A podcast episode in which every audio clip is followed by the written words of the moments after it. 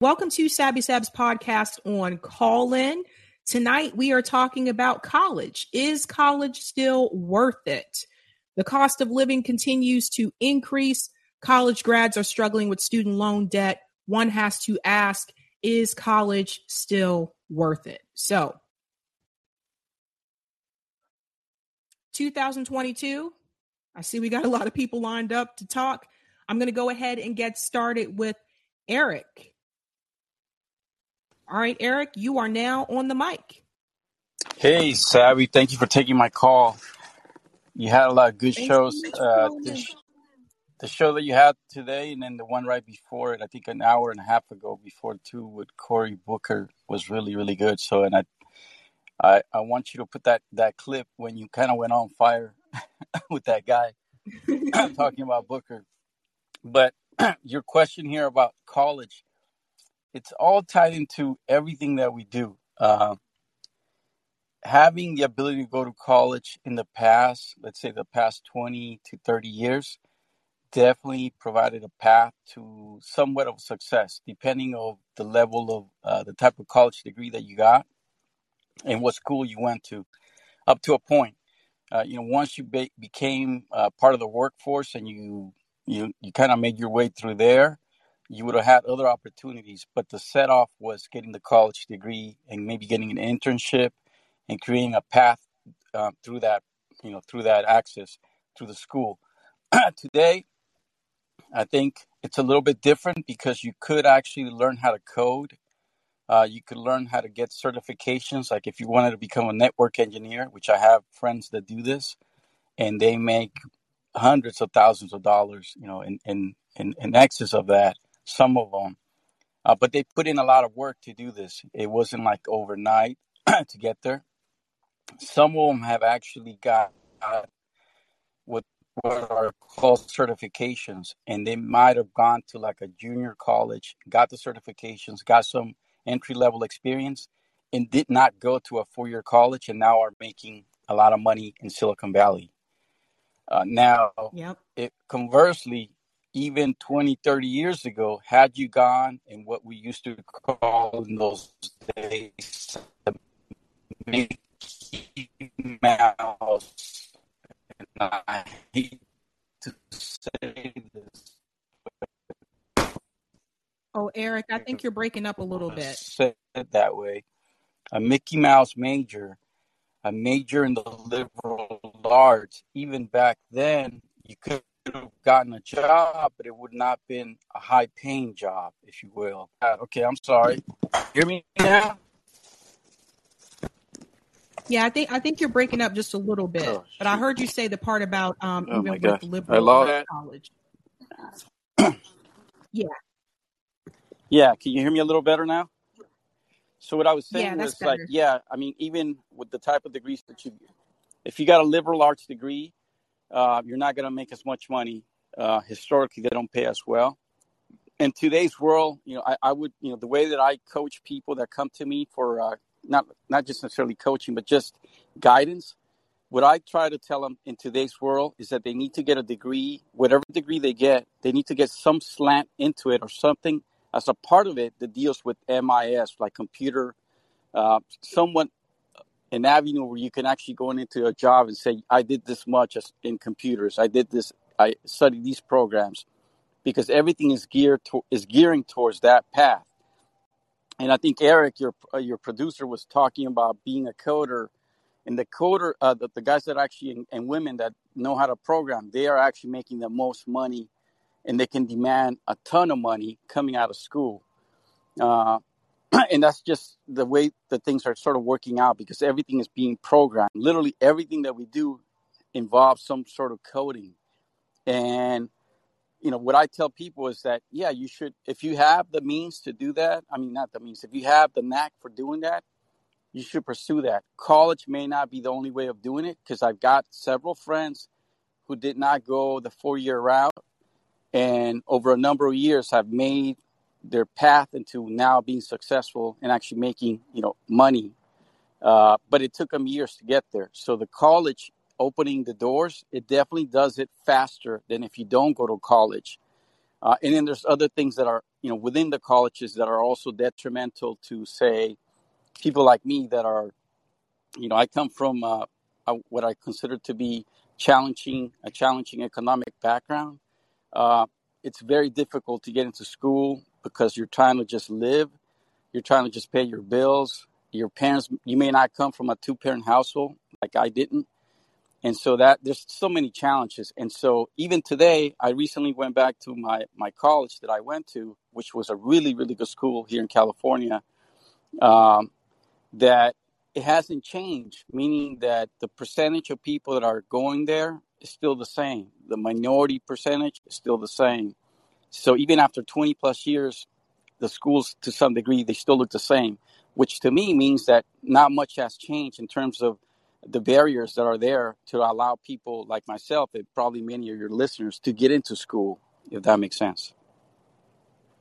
That's a good point. Um, i do want to start off by saying just to let people know this who may not be aware um, i have been on both sides of the higher education system obviously i was an undergrad i was a grad student but i've also been on the administration side and i just want to mention that for people who are new and tuning in and may not realize that about me. So I wanted to tell you that so people understand understand like why I have the talking points that I have. Being a student and being on the administration side and the biggest concerns that I have with the university system today is that it has turned into more of a money system. It's just all about the money based on what I've seen. And I've been an academic advisor, I've also been on the finance side. And I have seen students graduating from college, particularly in the past 5 years, they are graduating from these universities with loads of student loan debt. And they're getting salary offers, but the salary offers are like $45,000 a year, $50,000 a year, which in the Boston area in Massachusetts, that's not much. And so my biggest concern is I don't think these kids are going to be able to pay off these student loans. If you're graduating from a school like Boston University, the tuition is like $70,000 a year and you didn't get hardly any scholarships. You're mainly relied on financial aid, student loans. How are you going to pay those loans off? And that's what I'm really concerned about is the money. I've seen these universities take in a lot of money and use it in the wrong places. They'll spend it on presidential suites. They'll spend it on a gold elevator door. They tend to have a lot of money to put into athletics, especially if you went to a sports school. I went to University of South Carolina as a sports school. They tend to have all this money to put into the athletics, but when it comes to the actual academic environment, the classrooms are falling apart. There's some classrooms that have mold in the classrooms. There's leaky ceilings. The dorms are a mess. I saw this recently with Howard University. The kids have mold in the dorms, and the university is bringing in a lot of money and they're not using it in the right way. And these kids are graduating with a lot of debt. And I think that's my biggest concern is that at the end of the day, is it worth it if you get the degree, you get a job, but you're not making en- enough in that job to pay off the student loans? Like, like that's where I'm really concerned. And I'm seeing, I saw a lot of my so, students just being held back, like because of it. So I, I, I agree with you, uh, Savvy. You're 100% right. Over the last 20 to 30 years, but you got to remember the schools, universities are no more different a reflection of the overall society of what's going on as far as money making and just gearing towards that. Uh, what the schools do is do they do make you more of a critical thinker in a sense, but they also can sway you to become part of the status quo. Just like Cory Booker, you know, going to Stanford, then going to Oxford. I mean, those are probably as, as high as you could go in terms of uh, a degree that you could get from some of the best schools, and yet you know see what you get is somebody like Cory Booker. So mm-hmm. It's a very challenging thing to how do we fix you know what you're describing. I think one of it one of the things that we have to do is emphasize and prioritize schools becoming free, like Eric, your producer, was saying, up to six, uh, up to the 16th grade, which is the fourth year of college, and making healthcare the two emphasis that we emphasize our government to focus on. Those two things alone, if we focused on them, we can make them better. Uh, you know, much better than focusing on anything else that we do. Those two things alone would change the dynamics of the whole country and society. And it would take, you know, a lot of work to do so. But it's very simple. You know, I remember my teachers asking me where would I put my money. Uh, I think one of my best teachers that I had, this guy Mr. Williams, in my junior middle school uh, when I was going to school in San Francisco, in the Bay Area. And I remember as a kid saying, if we just put all our money into schools, and and in that day I said the hospitals got. I didn't know the word the word healthcare, but I knew that just as a little kid I could tell like you know what if we put all the money into schools and into medicine we're going to be better off because in those days you know my mom was struggling as a single parent and I could see how challenging it was, you know, just to put food on the table and just uh, not having a, a, father around. So those two things alone would change everything. But we don't do that as a society. Even the schools are focused on just bringing in more money and not focusing on the individuals, the people that are actually trying to, you know, make into really productive citizens. It's it's all going back to capitalism, right? It's yeah. all going back to that and, and I had some breakthrough teachers that actually pointed things out to me when I was in school. Some of my history teachers talking about you know false uh, false flags, the things that our, the empire, that our country has done, and those things do change how you look at things. So that's why I say, in, in my eyes, school could be a really good avenue to open up your eyes uh, to look at how things really are and make you think differently. But I see your side too. It's it's a gig right now. People are making money off of it and not everybody has the means once they get out to actually pay off those loans. For me, 20, 25 years ago when I graduated, uh, I, the only way I could go to school was to uh, I got loans and I got grants, mm-hmm. and there was programs in those days that I was actually almost paying. I want to say about two thirds to a half of my school uh, was almost free to scholarships and, and grants, and the rest was uh, loans. And I think it took me it must have taken me like eight years to pay off the loans, but it was it was minimal money relative to today's uh, dollar. So it was it was pretty good deal back then. Uh, but certainly today it's not, and it's not fair. So you know, again, right. Right. this is more of everything you've been saying with RBN. You know, focusing on people and not money. So, thank you. Savvy. I agree. Well, well said, Eric. Thank you so much for calling. I'm gonna go ahead to the next caller, which is uh, Kusha. And I do want to say something uh, really quickly before I bring um, Kusha in. Eric brought up something about free college, and I, I do believe that public universities in this country should be free. Uh, the biggest problem I think we're going to run into with that is the military industrial complex, because one of the benefits that the military offers is free college. So I think that's part of the reason why they don't want to make these public universities free in the United States, because that's one of the recruiting benefits that the military industrial complex would have to remove. I'm gonna go ahead and bring in uh, Kusha.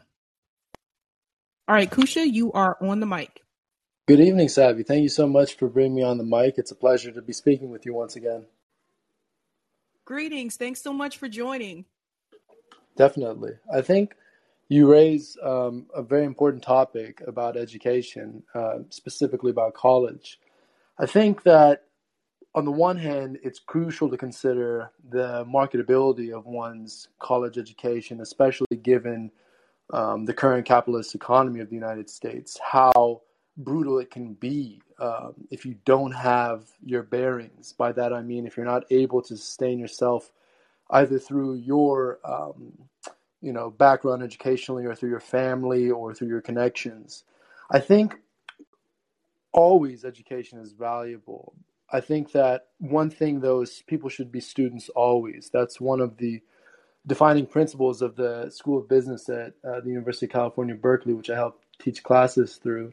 And I think that that the educational experience in the United States, undergraduate, graduate, and so on, what it most fundamentally does, given the nature of neoliberal capitalism, is it provides a sense of ethos and when and ethos, by that I mean a mode of persuasion, uh, which Aristotle talks about, I think, in his book Rhetoric.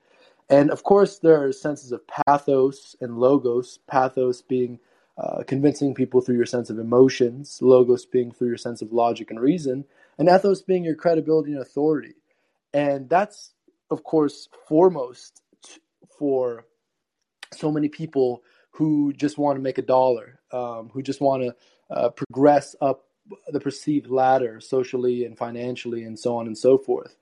Um, and I think that there is a benefit through the undergraduate experience if one makes use of it through the network that can be established. Not that the internet, of course, and through um, other milieu, uh, one cannot establish that, but there's a social capital through having the mutual background of an educational experience with other people. It helps your naming, eh, I mean, helps your name, your resume, your authority, your credibility, your brand. At the same time, the concern that you have for student debt is a very serious one. And it's even one I raised to one of my former professors at Berkeley. His wife is currently the Secretary of Energy for Joe Biden. Her name is Jen Granholm. She also used to be the governor of Michigan. I raised it to him very specific, clearly on one of his blog posts that he shares to his former alumni. And I, in fact, what you did just in this episode by mentioning the war machine and how it detracts from the educational experience, I raised the same thing to him. Um, I told him in this blog post response that I gave him that the war budget for Biden for 2022 or what, what have you is like 768 um, billion dollars, and it's only grown since the Trump administration. And on the other hand, we have over 44.7 million people drowning and 1.86 trillion dollars of student loan debt. And you know, clearly, the Lyndon Baines Johnson administration signed in the Higher Education Act of 1965, um, giving the Secretary of Education the power to uh, enforce, pay, compromise, waive, or release any right, title, claim, lien, or demand, however acquired. And um, th- there's no political will to do so from the Biden administration. And obviously, um, he ignores the left. He obviously sees that, justifiably in his case, that, that whether he listens or not, he can do whatever he want wants. And so I think that education, of course, if you look back, you know, to the days of uh, Aristotle, even it's something that people who have had the means and the resources always have valued. Like Alexander the Great, one of the most influential uh, military leaders, who spread through bloodshed and war and genocide in like Thebes, Egypt, entire Lebanon. But he did spread um, a religious tolerance and economic tolerance for trade through the learnings of Aristotle. And his dad seeked out Aristotle. He wanted like a great tutor. So I think there is always a value to an education especially if one's pursuing what they're most interested in, what they most have a passion for, what they most want to set their mind and their hearts to. So I would never discourage anyone from pursuing whatever uh, intellectual uh, pursuit, uh, whatever intellectual aspiration that they have, even knowing that there is uh, an educational, I mean, trade-off of being indebted. I think that what we have to do as as a whole is be willing to stand up for one another um, by putting political pressure on those who have the levers of power under their control to make it such that the case is these people took on this burden because you promised them a better life as a result of it, and they want to better their minds and their spirit and their morale. Uh, I think that's how I see this matter. Of course, I realize that the drain from the student loan debt is unbearable for so many people, and the promises that are not kept are always um, painful for those who believe that things might change. So I didn't believe much of what Biden said at all. Mm. Thank you so much for that, Kusha. I'm going to go ahead to the next uh, next caller. Sure. Thank you very much. All right. So the next caller is Jewel. Is it like Jewel the singer? We shall see. All right, Jewel, you are the next caller. You are on the mic. Hi, Savvy. I'm so happy to be here. Yeah, it's Jewel. I like that nickname. My full name's Juliet, so I comment a lot on your um, live streams and stuff. Um, but yeah, my name's Jewel. I am 30,000 negative in the hole because of student debt. Um, I would say college is only worthwhile if you wanted to play the game if you want to do the networking, um, that is probably your the best move there. But if you're trying to like learn something or to like not be a conformist, more than likely you're not gonna really get what you want or what you need. Sorry, I'm little, I'm excited, so I'm just. oh, um, welcome, welcome. Um, I want to comment on that really quick. Uh, what you were just saying about um getting like what you really need and that's another thing that concerns me about higher education today. I don't feel that we are using our time wisely in the traditional four year university system in the United States. And I'll tell you what I mean by that. I could have mm-hmm. easily got my degree in two years had I not had to take all of these other core classes that had absolutely nothing to do with my major. I took three histories in high school. I took four Englishes in high school. Did I need mm-hmm. to take three histories again in college? You know, it's like, did I need to take four science classes in college that had absolutely nothing to do with my degree? Taking another yeah. chemistry and I took chemistry in high school. So I feel like this is just another way that the university system makes money off of the students. And students are customers. Yeah. And I want everyone to understand like students are customers. Yeah, I love I agree. I love how you talk about this discussion. That's why I wanted to call in today because I went to like a, a no name college, four year school, but it was, uh, it's called Moravian College. No one here probably has ever heard of it. It's like Quakers, but I really liked where Moravians came from. It was one of the first colleges in America that accepted women. And I was like, that's so cool. Like, I love where they're coming from. They, they have progressive potential but when I got there, I was just a brand. I was just I I did all the extracurriculars, but it was really just advertising for the school. Like I was part of an activities council, which was like the student government. And really what I was supposed to do was make Moravian look good. But I was like dying on the inside. I was like I had to go to work after doing two labs, you know, all of this nonsense. And then I had to come back and be like, this school is amazing. Please come in, mm-hmm. kids. Enjoy your stay. And it was just like, but don't talk about how in debt you're going to be because I have to advertise for the school. And it's just a, it's just another corporation to me. I didn't feel like anyone actually cared about me as a student. I couldn't find any mentors. I liked, I liked the teachers. I liked the community, but again, it was also clicky, but it felt like high school 2.0 because it was a small school Mm-hmm. Yeah, exactly. And I just wanted to like because I can touch on so many notes. Like I went to the four year school, and then I went to a community college after because I had to leave the school because I took out a Sallie Mae loan. Sallie Mae. Oh, do I oh, have oh, a vendetta? Because I took out a, a, a small loan, right? And I was actually just looking at my Sallie Mae loan, and I have paid as much interest as I paid into the loan.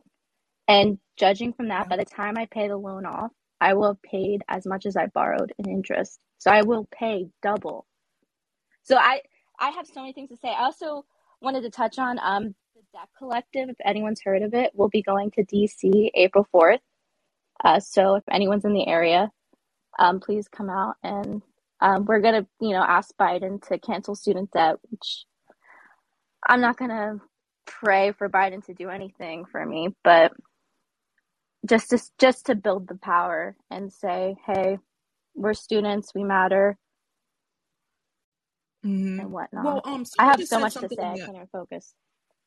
No, it's okay. Um, someone said something in the YouTube chat. They said that they thought that those extra classes were actually good for them. And I think that's fine. You know, I think that's that's great if it works for you, but I think that should be an option. I don't think you should have to take like for me, I'm like, how many times do I need to read Beowulf? Like really? No. Like like how many grades? Like so for me it was just like I didn't find those classes useful, but I think if you want to do that, you should have the option to. But some of us don't want to do all that. We just want to get straight to what we need to take for our major and just do what we need to do. I mean, it's it's just yeah. another way for the university to get money in, in if my opinion. Free. Like if if we didn't have right. to spend thousands of dollars, like just join a book club. Like I don't like I'm an educator. I right. love to learn. Like I I walked into I graduated high school in 2015 where everyone told me go to college. It's the best it's the best thing you can do if you're smart. Everyone said I was smart, so I went to college. And I went to college. I, I I'm a high achiever. So and I'm you know, I'm still going through life, you know, you know, doing the best I can, but I was a neuroscience major and I wanted to go to med school. Like that was like my big thing.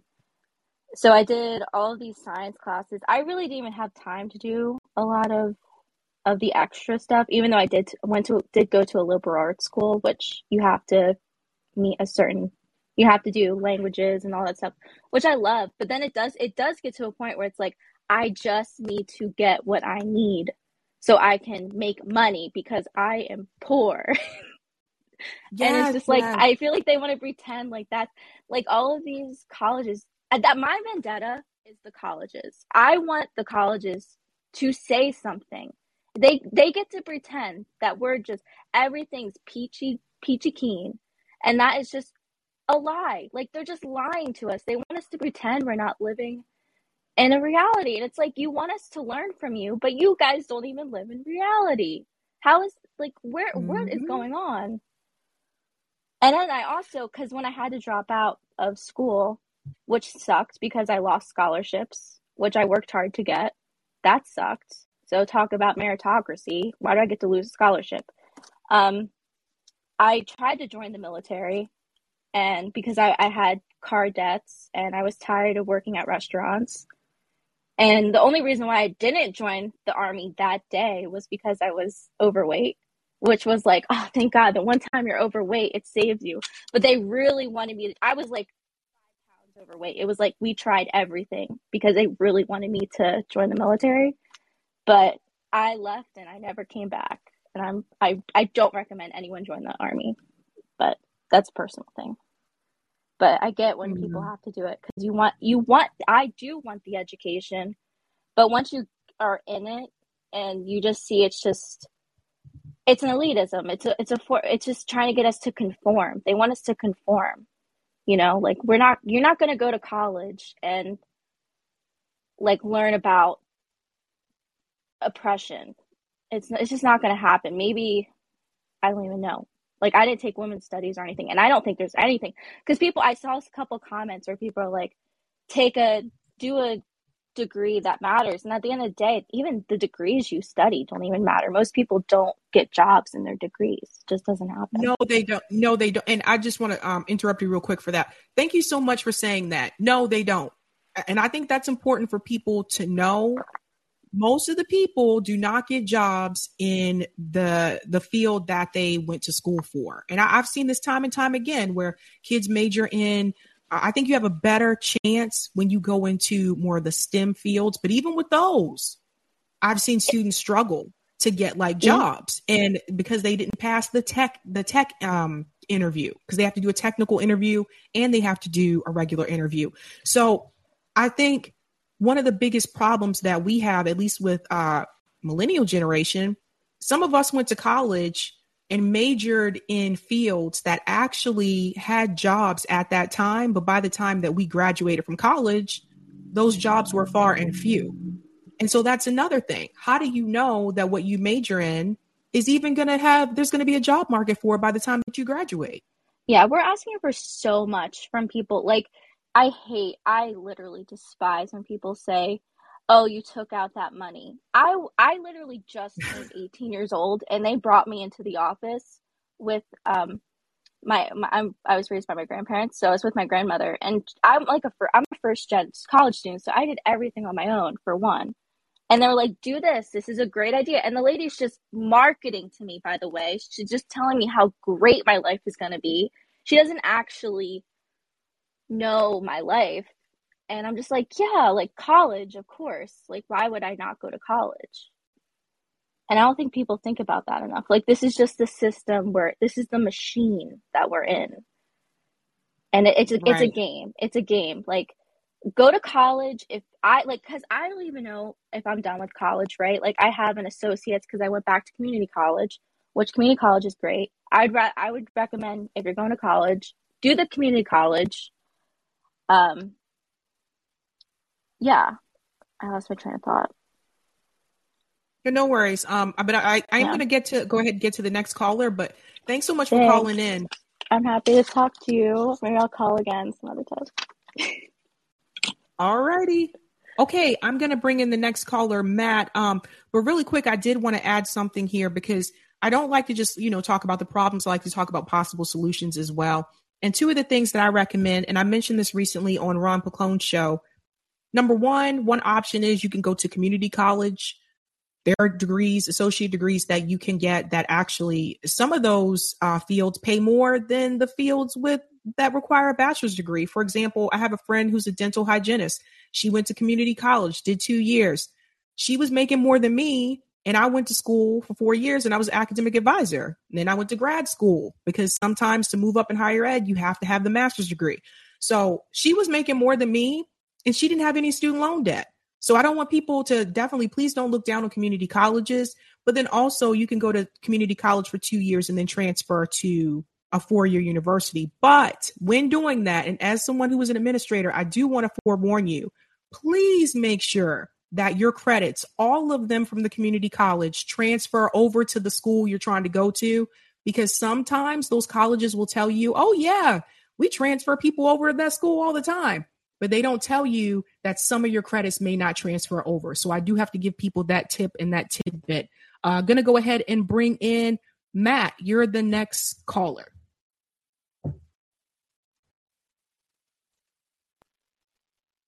Hey, Savvy, how are you guys doing there?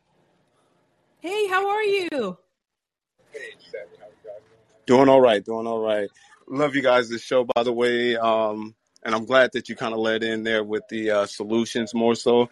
Um, I do believe that college isn't worth it at this time. Um, to me, I would believe that trades would kind of be the way to go at the moment. Um, electrical, plumbing, um, mechanical, car working on cars, things of that nature, welding, heavy machinery, um, security, things of that nature. But um, and I say that because I feel like that would be a proactive way to go as far as we see with the um, capitalist system. One, those will be jobs. Um, one, like you said, you can go to a community college two years, um, so you're not going into debt. Because this kind of also touches on what um, you and Jewel was speaking about as far as um, we are customers. Um, so um, these institutions are uh, pretty much, uh, you know, Walmart. They're trying to get us to purchase as much as possible. Things we that's why they have us take classes we don't need.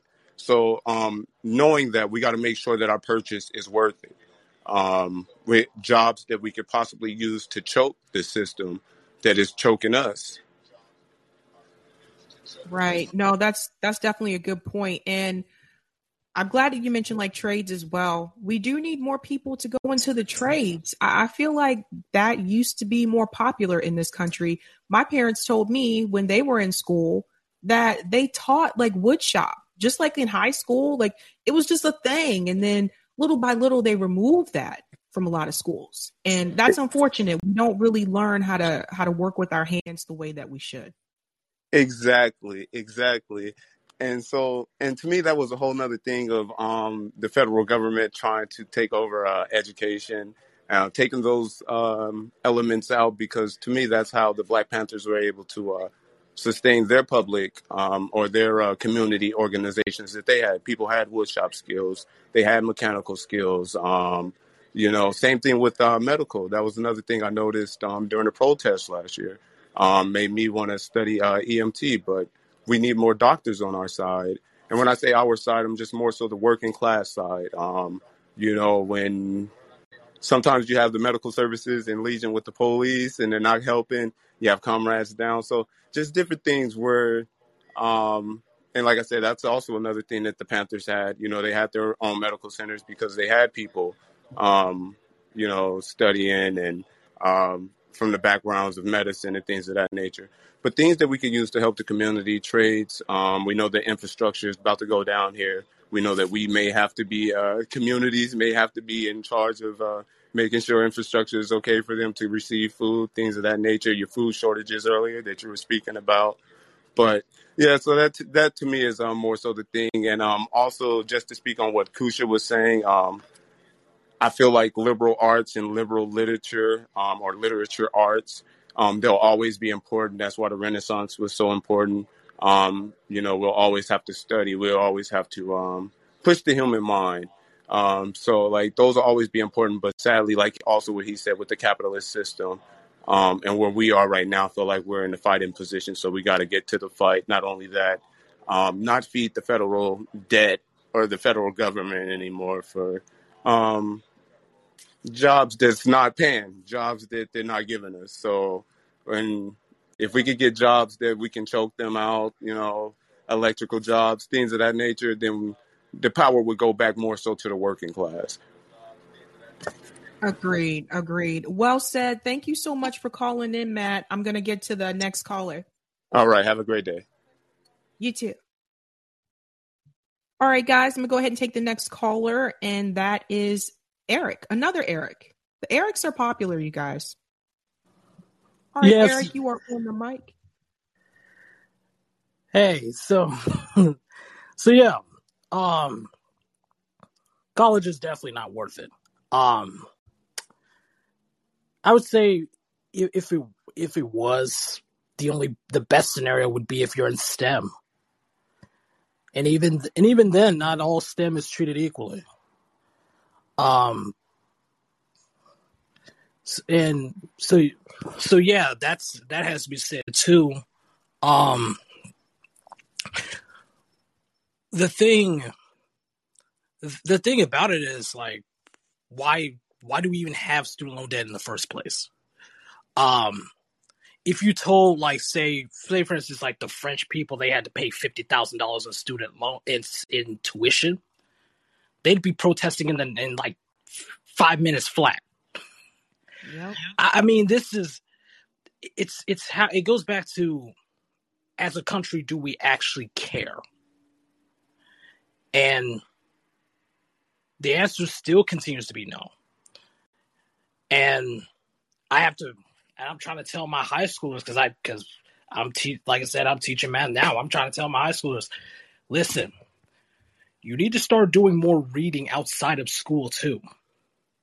Yeah. Because this this college college shit, you may you may not want to go to trade school. College is ridiculously unaffordable. You're gonna have to do something. You're gonna have to do some other reading outside of this. Because, like I said, K through K through twelve, what we don't teach everything, and and that's being kind. Yep. No, you're right about that. Um, I, I want to. I'm glad you brought up STEM. I want to add something to that. Um, here's the thing I've noticed too when it comes to STEM education, and I can. I'm only speaking for the Boston area in particular. I have been like on the admission side one of the things that used to bother me is that they did not seem to want to admit many domestic students into these competitive STEM programs in the United States. They wanted to admit international students. And the reason being is because they're looking solely at two things, right? They're looking at those GRE scores, those GMAT scores, and they're looking at their GPA. And if they don't make it past those two, they don't even make it to the rest of the application. And that was one thing that used to drive me crazy, where you may have a student that went to University of Florida, they may have a 3.7 GPA. Their GER, their GRE score, their GMAT score may not have been too high, but if you actually look at the rest of their application, then you would see that they also had a part-time job while they were in undergrad. They also had extracurricular activities. But for some of them, they don't even make it to that part because they're focused solely on the test scores. And so what happens is a lot of the domestic students in the United States do not get into those competitive STEM programs. So in the Boston area in particular, most of those STEM jobs are going to internationals. And no shade on that or whatever. But what that does say to me, it says something to me about the math and science programs that we have in K through 12 in this country that are not preparing American students to get into those competitive STEM programs. So it's it's a big problem and I think that these coding boot camps that are coming up, I think that is another alternative way that people can go. Instead of having to spend the money for a four year university, I think that's another avenue. But even with those programs, if you don't have the quantitative skills that are necessary to succeed in those programs, you still will struggle. And if you struggle in the STEM courses, you will struggle with the technical interview and you will not get the job. So again, this goes all the way back to the K through 12 public education system that we have in this country. Why aren't we teaching American kids these uh, competitive math courses, the same ones that the kids are learning in South Korea, that they're learning in China, which is where we recruit a lot of our students from here in Boston. Why don't we have those competitive those competitive courses? Why aren't we teaching them the same level of chemistry and engineering courses that the kids in Germany are being taught? Which by the way, they can go to college in Germany for free. So that says something to me about the public education system. Again, it just all goes back to that for me. I feel like we're not setting these kids up to succeed in this country.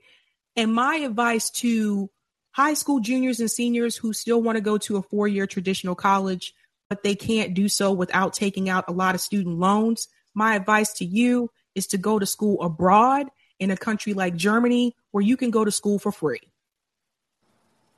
Perfectly said. Um, and and at, at the end of the day, it's just like, well, apparently we don't consider it profitable enough to educate our own kids. Um, why is that even a conversation where we make this profit based? What we should be doing it just because there are kids. That should be the end of that. Like, it, it just it, it's it's like this thing, this stuff, and I know it's I know it's not the same, but like it's the principle of the whole CRT stuff. You can't talk about everything. Mm. You it, it's it's just like why why are you?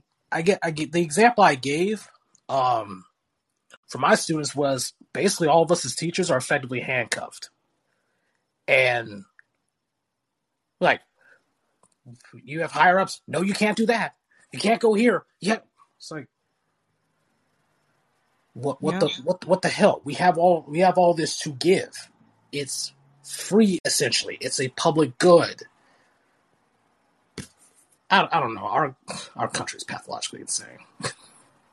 no, I hear you. Um, but thank you so much for calling in, Eric. I'm gonna get to the next caller, but well said. Appreciate it. All right, going to the next caller, and this is Steve. What's going on, Steve? Hello, Sabrina. How are you doing? Good. How are you? Fine, thanks. Um, I like that you're talking about this, but I guess I have a question. Like, is it worth it? Well, it depends on what you want to get out of it, right? So it sounds like most of the conversation has been oriented around uh, in income generation. Is that correct?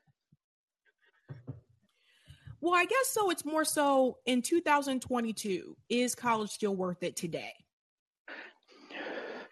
Huh.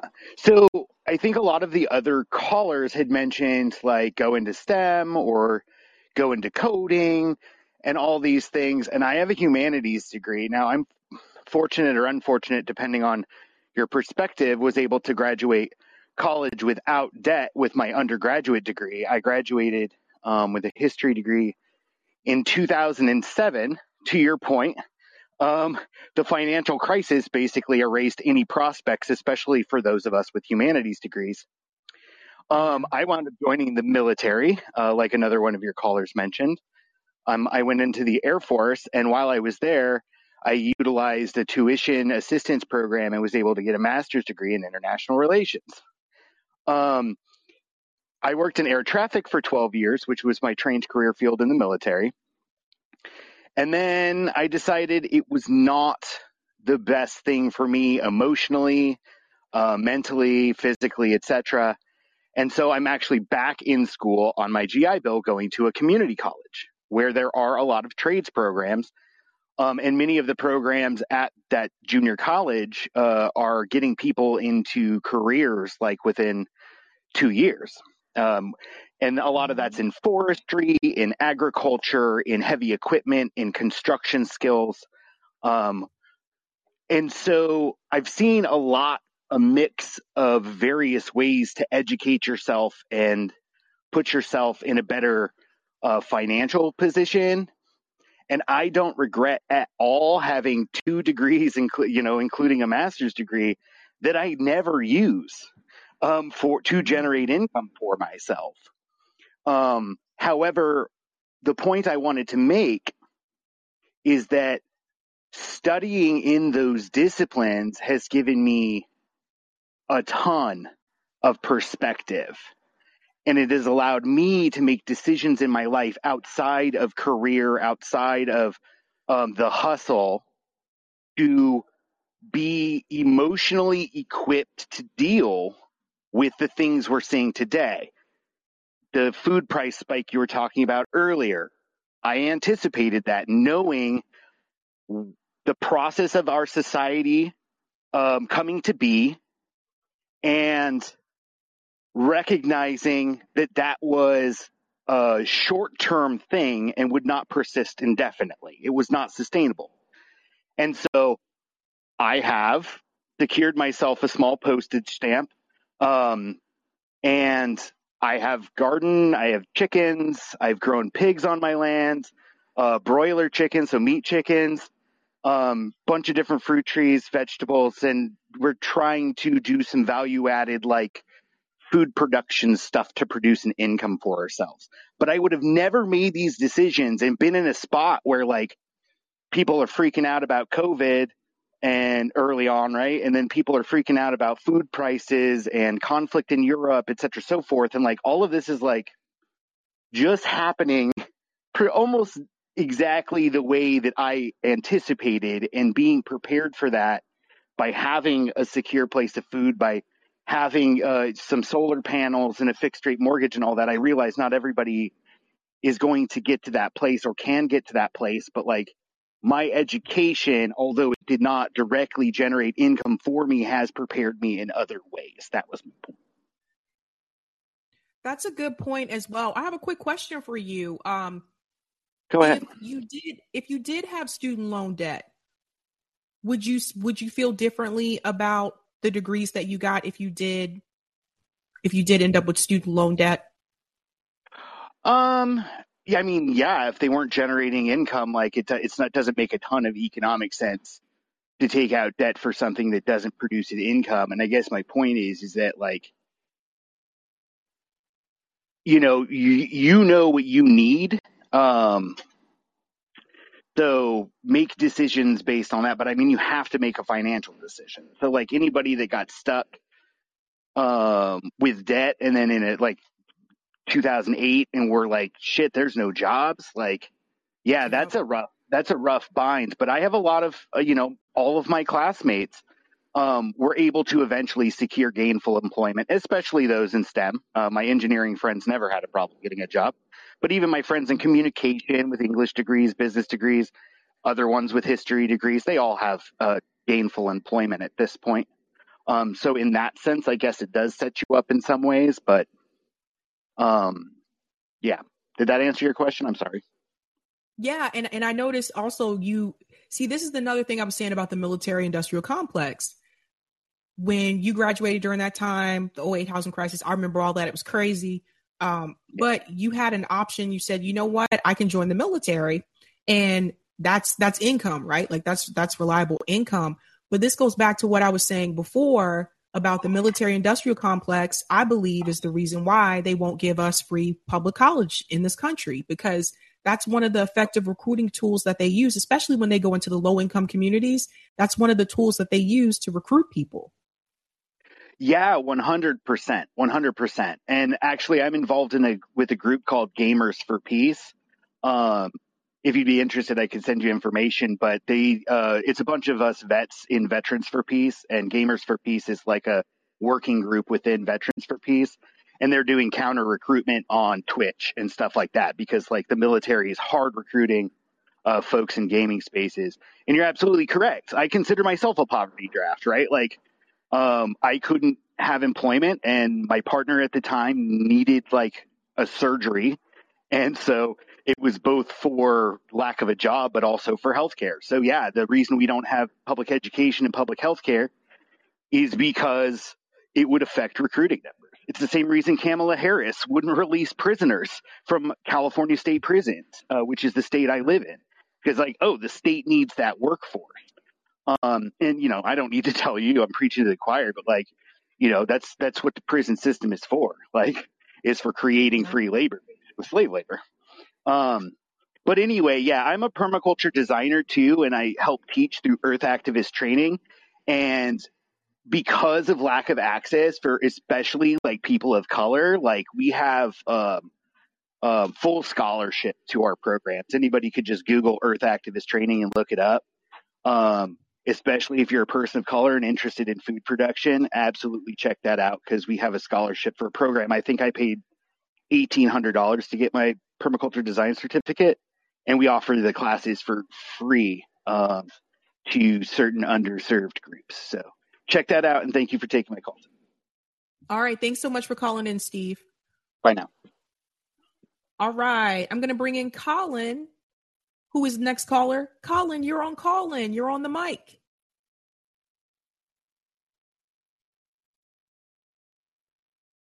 Oh, I think you're muted. You have to unmute. If you have in uh, headphones, that'll yeah. it too. Yeah, I got. It. How are you doing? Hey, Colin. Um, thanks for having me on again. Um, so as a teacher, I think about this a lot. Um, you know, just thinking in terms of is college worth it? And honestly, right now, if this were maybe a decade or so ago when I wasn't as involved in politics, I was that person, you know, who would say, yes, you have to go to college, you need it, you know, whatever. And I encourage, you know, young people to go to college. Now, I'm kind of mixed on it, but for different reasons. Um, I think every, a lot of people are talking about STEM, uh, which is fair, but I think the reality is, given the system that we're in, um, if your job requires you to have a license in order to do that job, such as law, medicine, education as a teacher, you have to have a college degree. And mm-hmm. and I remember, I think it was Briahna Joy Gray on her podcast not too long ago made this I made this point. It's you know, you're encouraging the working class to get a trade if they cannot afford college.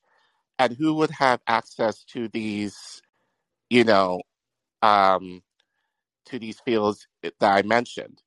It would be the elites. So, and not more often than not, they're usually white. So you're going to have the working class, which usually would make often consists of people of color in like the trades, and then you're going to have the elites who are going to be in these other fields like law, medicine, education. And as an educator, you know, like especially in the teaching force, the majority of people who are in the field are white, whereas you know the majority of students uh, that are currently in schools right now are often of color. So it will create a two tier system as far as, you know, only if you're working class, you have accessible, you have access to these fields. And then if you have the money, then you have access to these fields, which I don't think is necessarily right. However, mm-hmm. I would say this, you know, and I tell students now, I think it depends like is college worth it? I think like especially if you want to get into these fields that I mentioned, you have to do your research and really weigh the cost if if it's worth it for you to go into debt. Um, like for me as a teacher, you know, I went into early childhood, which typically gets it's typically low paying. Um, yeah. However, I went into that field in part because I remember telling my dad many years ago if I was, like, let's say, an elementary school teacher or even high school, I would have, I would be guaranteed maybe an interview because I'm a male and person of color, but I may not be guaranteed a job. Whereas in early childhood, I'm more or less more likely to be guaranteed a job because I'm desired in the field. But the catch yep. is, I won't get paid that well, relatively. So, and I wish I kind of thought about it when I was younger that to kind of weigh that cost, uh, risk cost um, scenario. Um, I think for me, as far as being in the field, I think in certain ways it was worth it. Um, but you know, the downside is I'm still, you know, in debt uh, that I'm still paying off. So I think it really just depends um, as far as your field. But as I said, you you know, if you want to go into these fields, which requires you to have a license, they're tied to college education. And so if you're not, if you don't have the means, that would exclude many people in the working class to be able to go into those fields. And I think that in of itself is a problem. I, I totally hear you. And another thing I want to add too about the teaching license in Massachusetts, I don't know how it is for the state that you're in, Colin, but in Massachusetts, they're sending teachers back to go get new licenses like every yeah. other year that they have to pay for. Yeah. It's like $500 like for a license. Yeah. And I'm like, they have to pay for it with their own money. Right. I, I mean, I think you know this, but I used to live in Massachusetts. So my first teaching credentials were in Massachusetts. And yeah, like you go to college, you know, you have to pay for that. And then in order for you to get the license, you have to pay for that too. And, you know, and if you fail the exam, you have to take it over again, which is more money. And often than not, that teachers of color often and not had to take uh, these exams more than once um, yep. because they're not necessarily prepared or you know their college work may not necessarily prepare them well to be able to uh, pass the, the teaching exams the first time so i was very fortunate like for many of my licenses because i got a few um, for the most part i was able to pass them you know the first time but um, but for many people, that's not necessarily the case. And often I found, as I said, there are people of color who had to take them more than once. And these are the people who typically who are not making the kind of income to be able to take it, you know, multiple times. So yeah, you're right. That's, but I think that's the, that way across the board. It's not just in Massachusetts. It's the same thing in DC. Um, mm.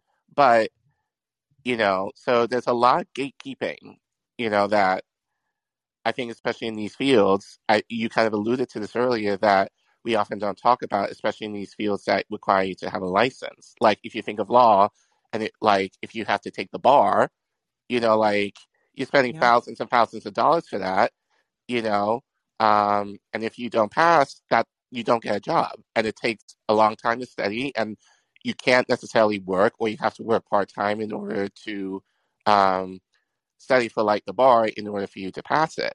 So, so I think it's just a lot more nuanced conversation versus saying, you know, um, like it's not worth it. I think depending on the circumstances, I think unfortunately we have to take that loss risk scenario as far as do you want to go into debt possibly in these fields? Um, but I think that's mm-hmm. kind of mm-hmm. the overarching situation as far as it it it doesn't allow the working class to enter these fields, which more often than not will be dom- uh, often dominated by the elites, uh, which in itself is a problem. Good points, Colin. Uh, thanks so much for calling in. I want to go ahead and take the next caller. Thank you. Have a good night. You too. All right, I'm going to bring in the next caller, and this is BC. BC, you are on the mic. What's going on? I think you just have to unmute.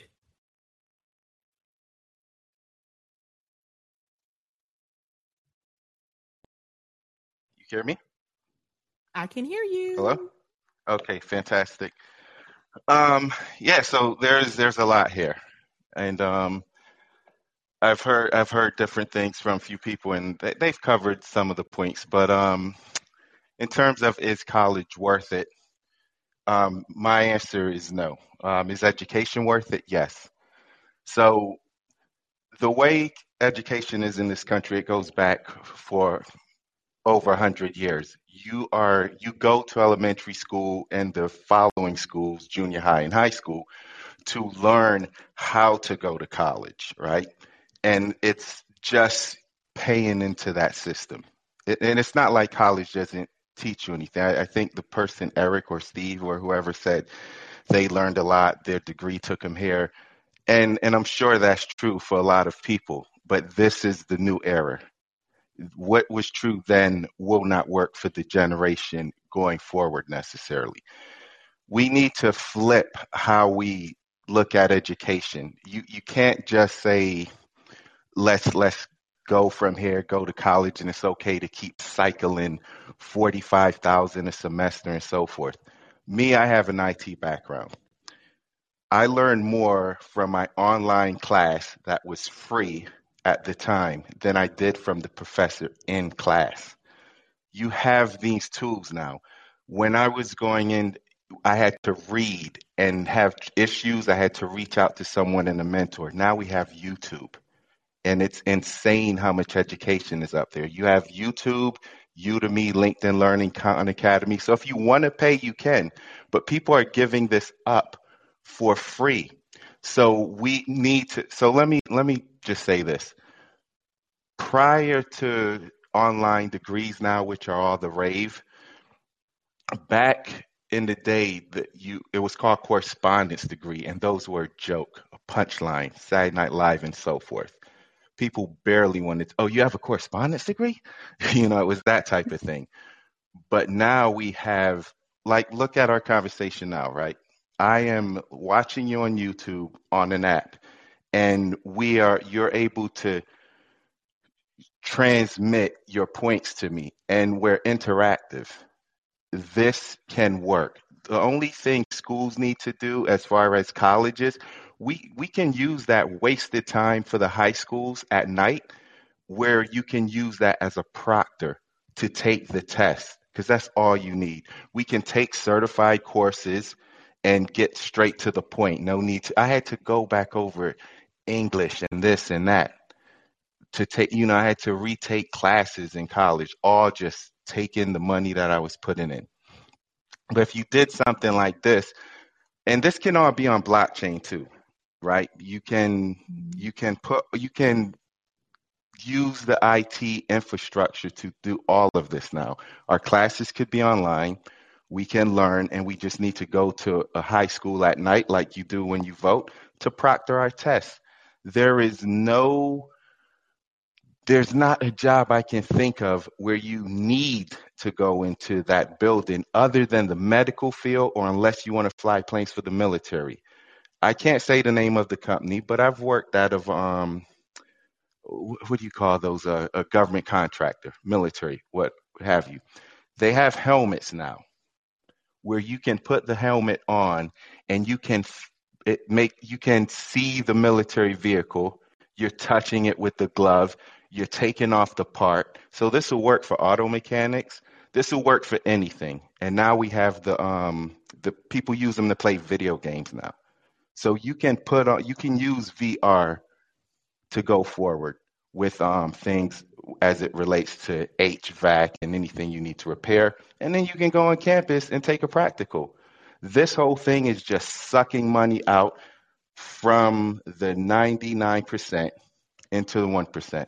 And then what do they do with all these endowments and so forth? I, I used to think when I was younger that they help send people to school with that money. Jokes on me. They build a new building. They they don't pass this on to the students. Um, so, like Google, for instance, they have a professional certification course. AWS has one, and Azure has one. And I took some of those online. Where I work offered a university, right? So a lot of jobs are making their own universities using those teaching you, and you can go forward with that, whether you leave the job or not. This is all a con. Education is key. College is not, and we're set up to just keep transmitting our money. And this is an issue that should be on the table because we didn't have this virtualization in the past. You always hear people say, oh, well, you need that interactivity. Oh, but how mm-hmm. about the the memories, the drinking, and this and that. You can you can you can do all that on the side. And if you want to travel to a new state, then the money you save not going to college, do that with it. the only thing you should need to pay for when you go to um, college, it, it shouldn't cost 20, 18, or even 10 a semester. All you need is a computer, a couple of monitors, and the camera, and let's go. And that's it. Because a lot of jobs now are also accepting those Google, at least for now, those Google um, IT professional supports. And in my field, it doesn't matter the education. Like, so in IT, we the team I was a part of is a global team. So everyone, they all have a better education than me because theirs was free. So if we Mhm. really cared about moving America forward as a collective, uh, as far as educating our students and so forth, we would do the same thing. But like everything else, we like to kid around, give talking points, and and put people in office who shouldn't be. Like you talked about Joe Biden earlier, and, and all I could think of is he's not the president that we um, that we want, but he's the president that we deserve. And I know you know where that line came from. Dark Mhm. Knight. That's all I have to say. Thank you for listening. Thanks so much for calling in, BC. Uh, good points there. Um, I'm going to go ahead and bring in the next caller, which is Mitchell, and uh, Greg will be my last uh, caller that I take because I realized that um, again I'm running short on storage. I got to fix that. Uh, so Mitchell, you are the next caller. You're on the mic. Just got to unmute. Mitchell's on the mic. Just got to unmute. Is that working? Yeah. Okay.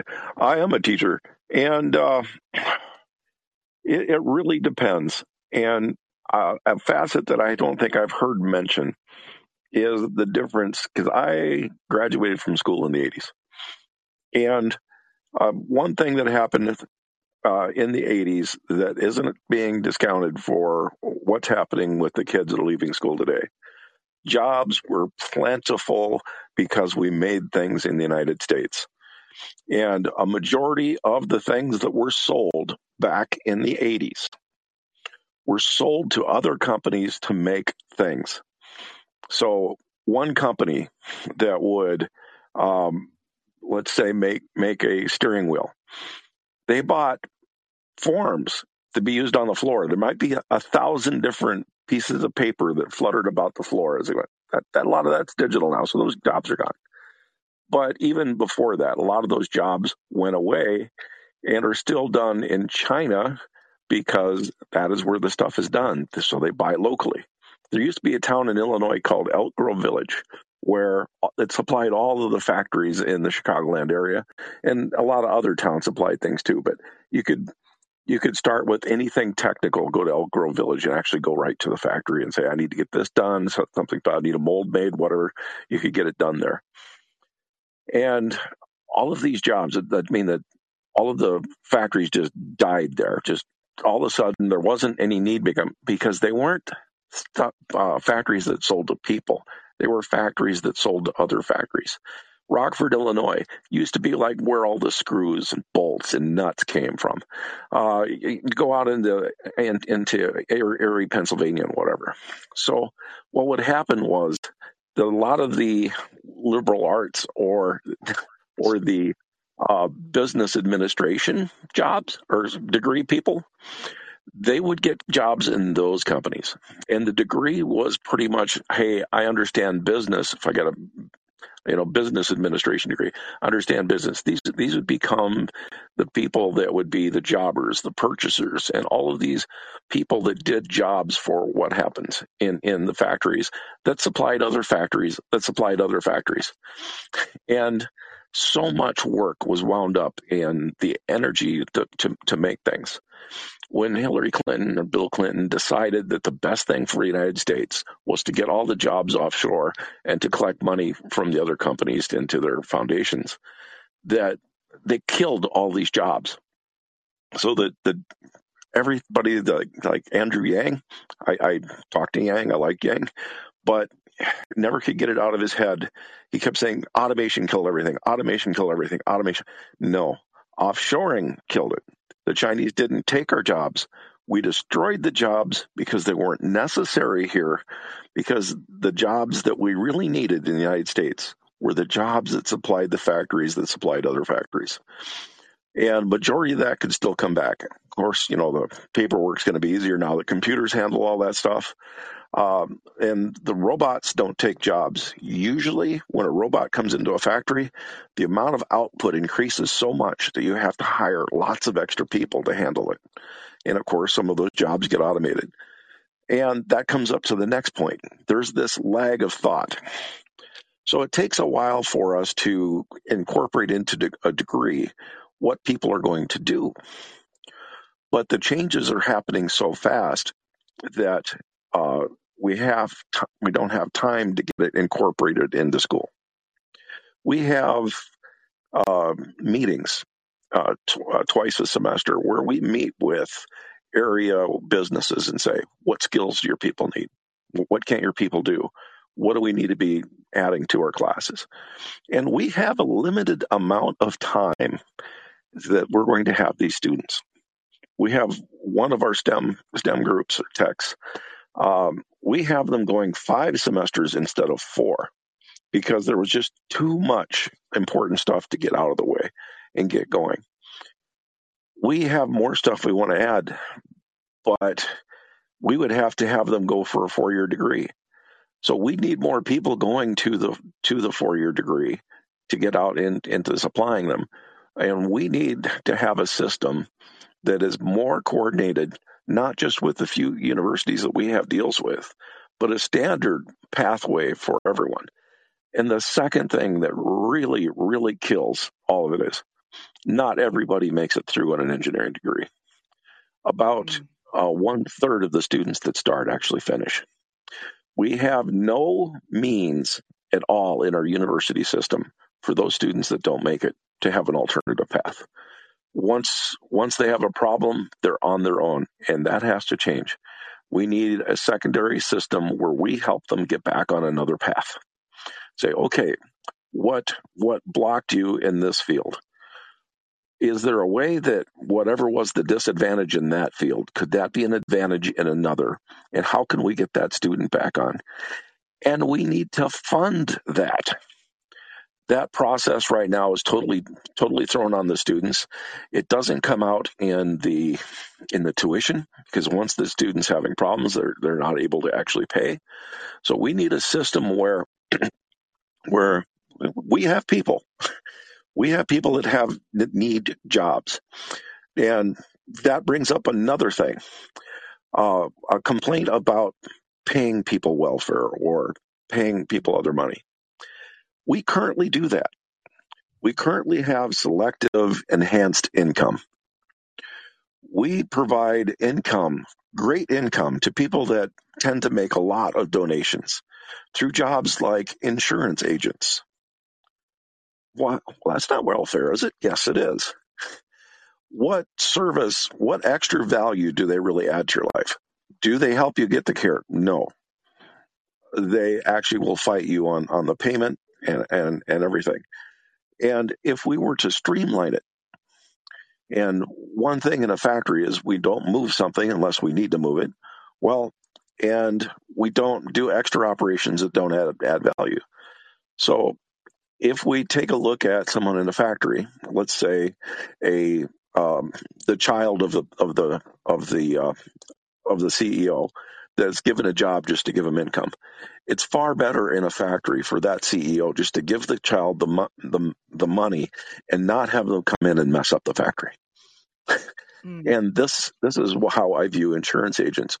We're giving them money so that they can have jobs uh, and we're saying, look at all the jobs we've created. No, we should not be creating jobs to create jobs to give people money. If we're creating jobs to give people money, we should just give them the money. It's 100% more efficient. More efficient. We'll pay three times as much if we create a job to make them to get the money. Instead, we need to start thinking that, hey, what jobs do we need to do? And uh, there were some some inaccuracies I need to clear from earlier in Europe, you do not go to school for free. Of course, it's in your, your income. No, many of the European countries pay the students to go. So if you're in Scandinavia or Germany, you get money for going to school as long as you're you're making uh, good grades, and that's a great incentive to go. Also, for Denmark, for instance, at 10th grade, you decide whether you're going into tech or you decide whether you're going into university. And at that, you get on two different paths. And at that point, those students that want to be tech, they get a wonderful school. When I go into a European factory and and work with it, there wasn't a single person that wasn't incredibly knowledgeable about the operation of their machine. Uh, and I found this all over that they just uh, this this idea. Finland, it is illegal to charge tuition. All of the That's schools true. are funded the same, and they feel that if a teacher, uh, if if someone pays tuition, that one student is going to be treated better than the others. So, in order to make sure that all of the students get an equal chance, you have to fund all of the schools. And right now at the schools, we as, as teachers, we are overwhelmed. All the funding is at the bare minimum. So um, I don't do research. I get to school, I do my work. Uh, I'm teaching class from eight o'clock to uh, three o'clock in the afternoon. I got a 20 minute lunch, and uh, uh, the there's no time allocated for any kind of paperwork.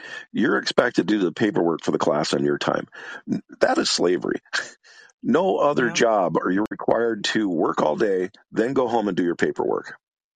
Yep. And realistically, we need to say, hey, kinder, uh, let- let's go back to Finland. Finland has fantastic schools. How many teachers are in each classroom of 20 students? Three. You have the main two, main teacher, the one that's going. You have one that's handling discipline or helping students, and a second one that's helping students. All the time, they're currently wandering around the students, and one one student, one teacher gets tired, next one pops in. So teacher can go out anytime, go off, go to the restroom, go off, get a coffee, whatever. Next teacher can jump in, and they can be prepared.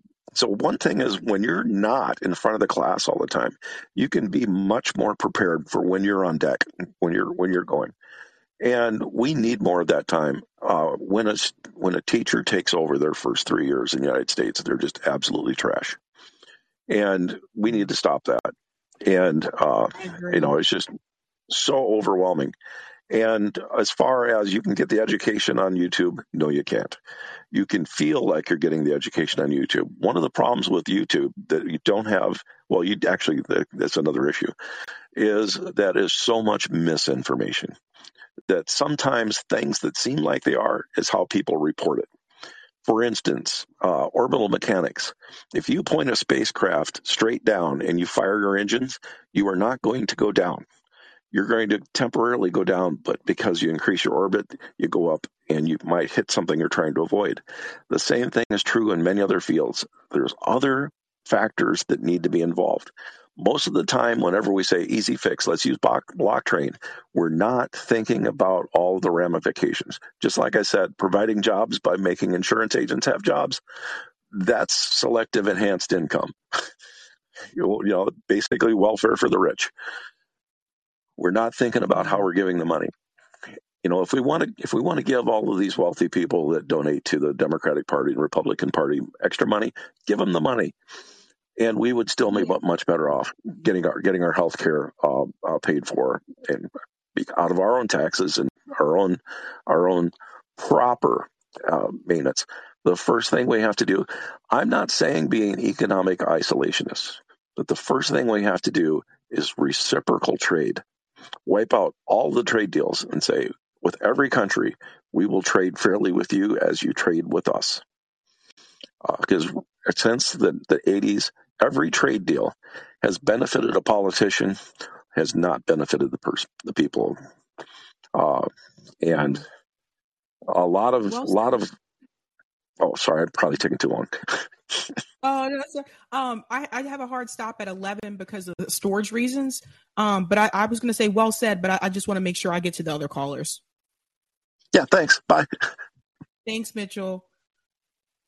All right, TJ, you are up next on the mic. You'll just need to unmute.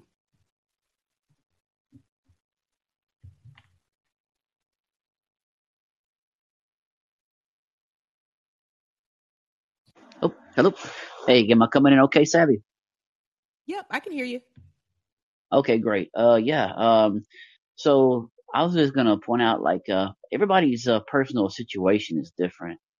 Um, I mean, I can, you know, everybody. Uh, I can. Uh, I'll touch on mine in just a, in just a second. I'm not trying to take up too much time. Uh, my wife has an associate's degree, and uh, uh, she went to school for psychology. She has an associate's degree in that and uh, you know she's still working at the same place. I know a guy that uh, has a degree in the computer computer science. He it was a six year course, and he's a manager uh, he was a manager at Best Buy. He actually worked with me. He was my manager, my supervisor. Uh, my mom went to college. She has a degree in data coding and uh, medical entry. She uh, she actually did work in daycare. Now my father's situation is uh, he went to school for a, uh, I think for EMT, and uh, he became a truck driver. And I'm going to kind of follow his timeline for a little bit because it affects my situation now.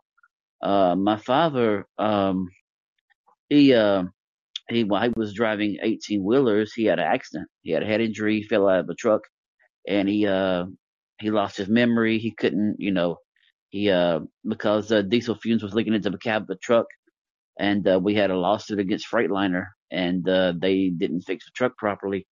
And uh, my dad had a million dollar lawsuit out out against him, but now he was making really good money when he was driving 18 wheelers, uh, and he lost over a million dollars in lost wages. Uh, he was driving for Buskey at the time, Buskey Trucking. It was either Buskey or USA Trucking. I'm not really sure which uh, which one he was driving for, but uh, he had to learn how to read and write all over again. He had to uh, he didn't know what hot and cold was. He lost, uh, you know, uh, I think some of his long, uh, short-term memory, and uh, he's uh, he he was been having seizures ever since. And uh, like I said, the we had a lawsuit against them. Uh, Freightliner, you know, they they were owned by Mercedes Benz. They filed they filed for bankruptcy, and my dad only ended up getting, I think, like he did get some back, but he he, he didn't make up for all the you know lost wages he had. So he ended, ended up getting uh, two jobs. Um, because well, after that he got enough money to get you know put a down payment on some land and a, and a mobile home, and that's what they got. And uh, um, you know he was uh, he was driving and he was having seizures, and I was I was helping him. I was in the I was 16. Uh, my my dad was going you know a lot of time in my life, and uh, he got back into my life, and uh, like I said, he was driving and uh, he was having seizures and he was driving. And uh, he would have like a seizure and he'd pull over to the side of a road and then he'd start driving again. So, I mean, I'm not trying to make too much about him, my situation, but, you know, that affected me from going to school. Uh, so, and, you know, it, it, you know, now he has Parkinson's and he has dementia with Lewy bodies. And, uh, you know, I, I, I couldn't go to school. I mean, I had to help, you know, if I if I would have went to school, they would have probably lost the house because I had two jobs. My mom was working, my dad was working. Uh, he was working uh two jobs. He was falling off ladders. He would uh, get up and bust his head open on the side of a door. And you know, uh, like I said, it, it all depends on somebody's personal experience, man. And uh, you know, I, I could probably do online classes now if I wanted to. Um, but right now, you know, I'm I'm actually taking care of him. I'm taking care of my daughter. Uh, I'm trying to save on daycare. Uh, she actually starts kindergarten, uh, in August. So that's a good thing. Um, but right now it's just like, you know, man, it's just, I, I've, been, you know, I've been trying to help him out all my life and my, my mom and him. And, you know, it just, you know, I, I, I was working at one point in time, I was paying two bills at two, uh, two bills at two households. And, uh, I was working 110 hours a week for six months. I was sleeping in my car. I was falling asleep behind the wheel, and uh, I, I had to. Uh, I had to. Uh, you know, I couldn't do it anymore. I just had to quit. I had to quit a job, and now I take care of him full time. So, um, you know, it, it you know, it, it's, uh, it's like I say, I know everybody's got it, it, there's people out there that situation, you know, it's, is a lot harder than mine, but, you know, I, I, I sacrificed, uh, I sacrificed, you know, my education for my family and I and I do it again. And my wife also, she also tried to go to culinary school a while back.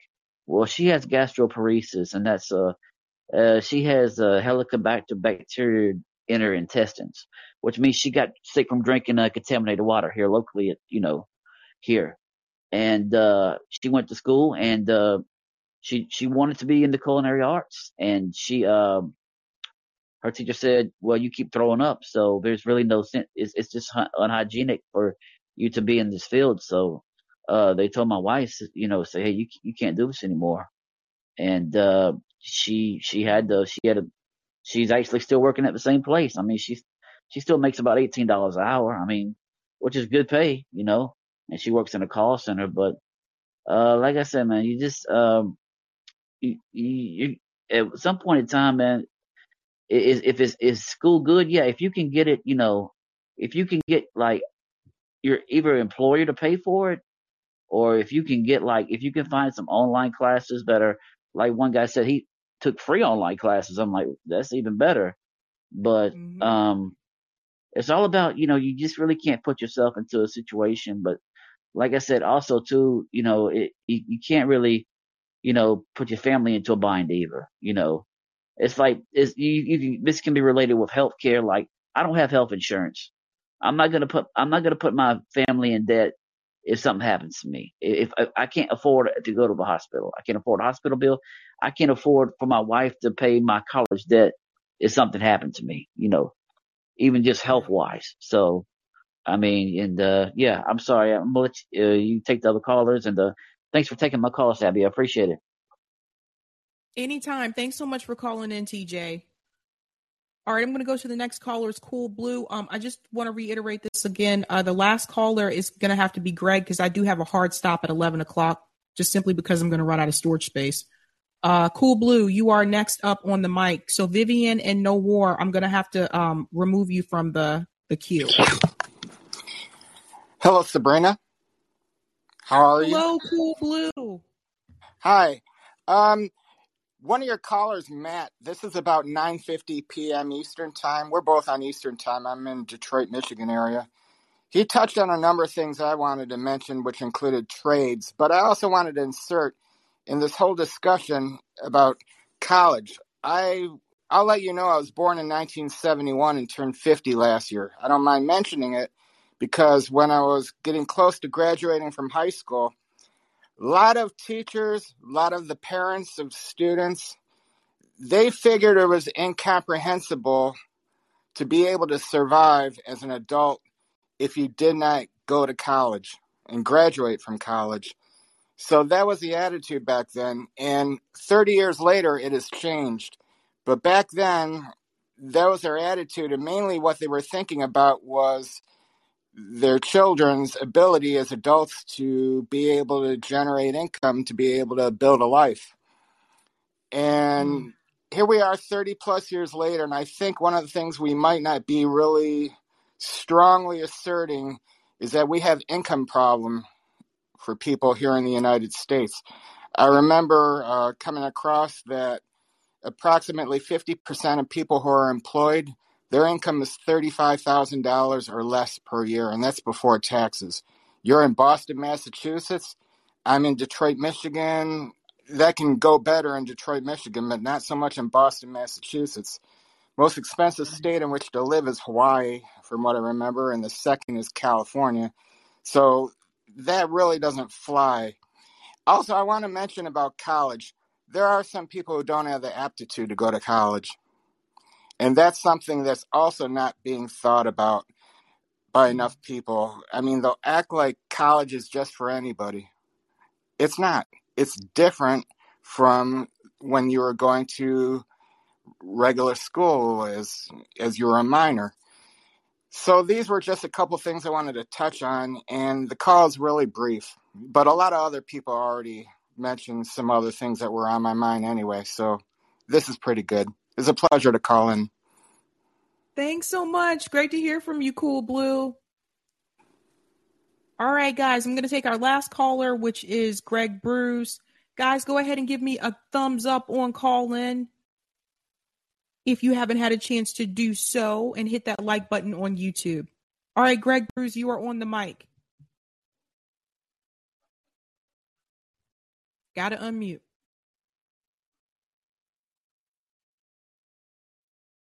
Have to unmute yourself.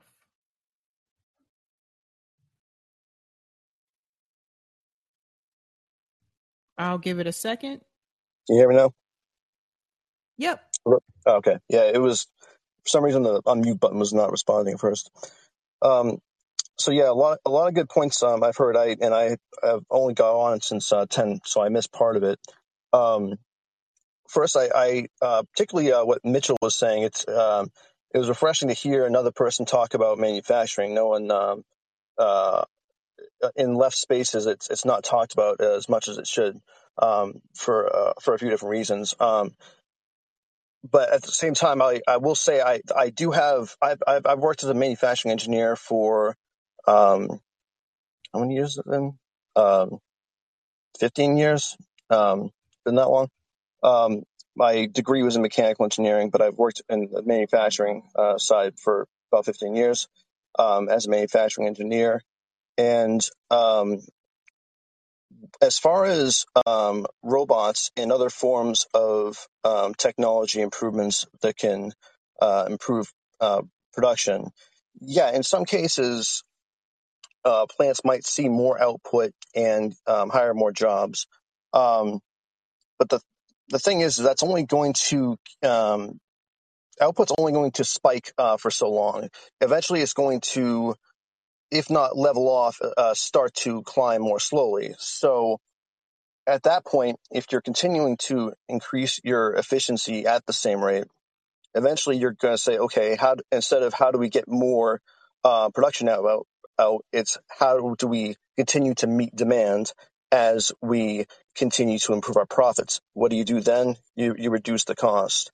Um, companies do automation for a reason, and I've you know I've been present for these conversations. I've been involved with some of these projects. It's all right, how fast is this going to pay off? Are you going to you're going to give me this investment, and you know you spread you know when is the ROI going to pay off? Is it? And then some companies are very aggressive about it. Some say two year payoff, some say like three year payoff, but it's they do it because it, it helps their bottom line, and and you do get to a point where you are doing um, your output per person is increasing. Yes, you might add um, a technician, you might add a manufacturing engineer or a, robot programmer, but the ratio is going to be like you know you add one of them, you you lay off um, five machinists, um, and you can actually see it in trends with the United States. And I do agree that um, outsourcing or uh, offshore, offshoring manufacturing is why it went away, but automation is um, the reason why it's not really going to come back if you look at the trends of manufacturing jobs um, since the 2000s, it has been steadily plummeting. Sometimes plummeting not as fast as other times, but still going down. Um, and manufacturing, however, manufacturing output um, plummeted in 2008, but has continuously grown since then. Um, and so has the jobs, but at a much uh, slower rate. And so that the jobs are nowhere near where they were in 2000. So what does that tell you? Man- manufacturing is coming back, but with using less people to do it. So um, that's my, that was my point. That yeah, okay, um, automation didn't get rid of manufacturing, but it, it's the reason why I hate to say it, but Obama was right when he said those jobs are not coming back. And sometimes, you know, everyone has their one or two things they agree with, uh, you know, um, Obama on, and their one or two things they agree with, like say Trump on, you know, if they're being honest. And some, but some people say like Trump brought back manufacturing. I'm like, not really. It's just the same. The trend was the same exact trend. The rate of growth was just continued. That's all that happened. Um, so that's my just ramble about manufacturing. But anyway, um, I'll, I'll do the rest quick. I know you want to get off. Um, but is college still worth it? Um, yeah, it, it, it's an interesting question. You can look at it from a lot of different facets, and they're all kind of interesting to to explore. So, you know, start off: is it worth it purely economically? So, when you take, um, let's just say it, you know, your jobs um, if in a, in a world where you're automatically going to make a higher income, but you're also going to incur a lot of debt, and what is the overall net result?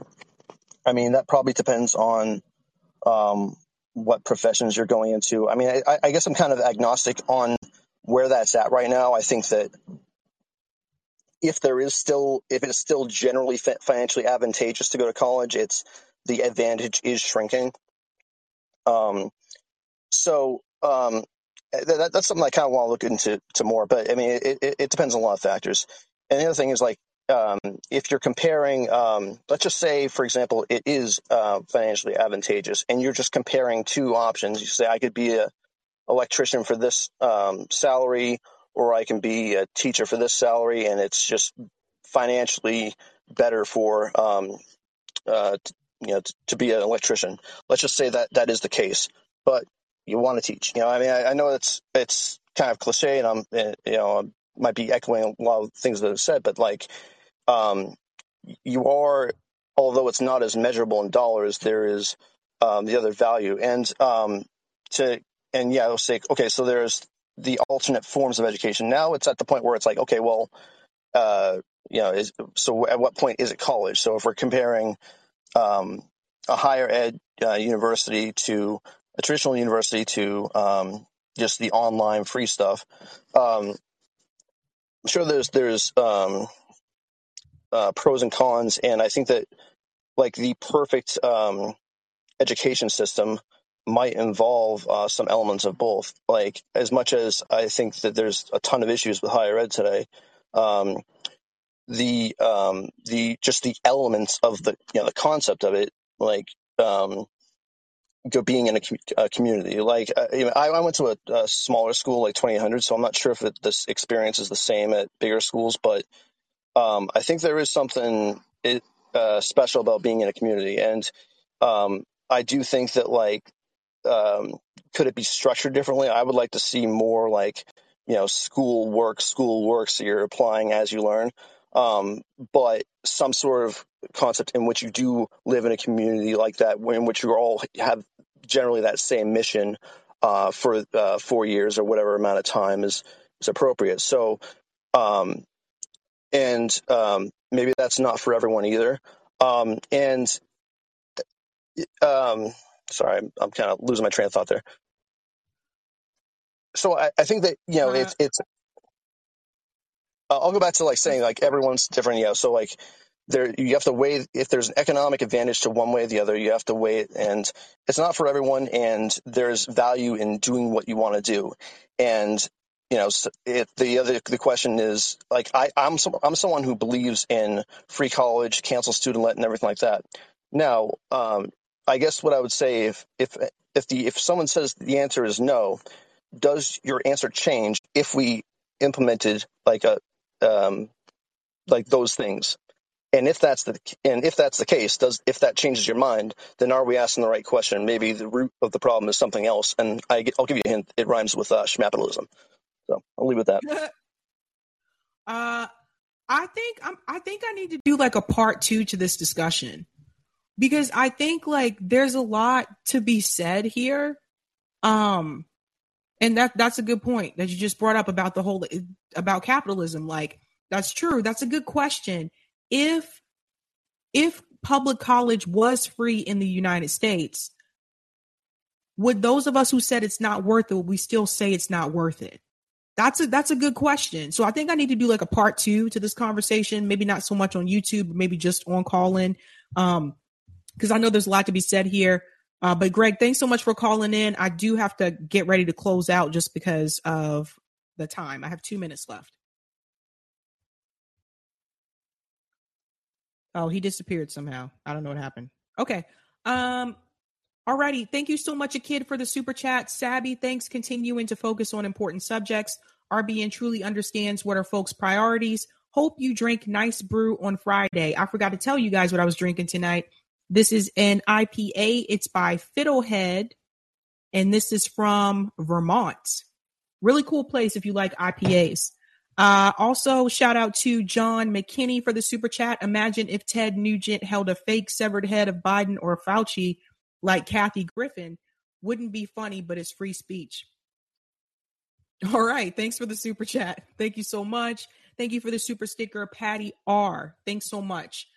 And I have one minute left and I do have to head out. Everyone who joined me on Callin, thank you so much for joining me, for joining Savvy Sabs podcast on Callin. Oh, remember Saturday. Oh, shoot balls. Guys, I actually will be live tomorrow. I just almost forgot to tell you. I'm usually not live on the weekend, but tomorrow we're doing a ballot initiatives panel. So for those of you who've been asking me questions about ballot initiatives, I do have a panel for that tomorrow at 7 p.m. Eastern Standard Time. All of us on the panel live in states that have ballot initiatives. We're going to tell you what they are, how you do ballot initiatives, and the ones that we have implemented that have passed and the ones that have not passed in an open discussion. So definitely come hang out with me tomorrow night at 7 p.m. Eastern Standard Time, and you're going to learn about what you can do on the local level. Other than that, guys, you know how we do this. Have a good night keep up the fight.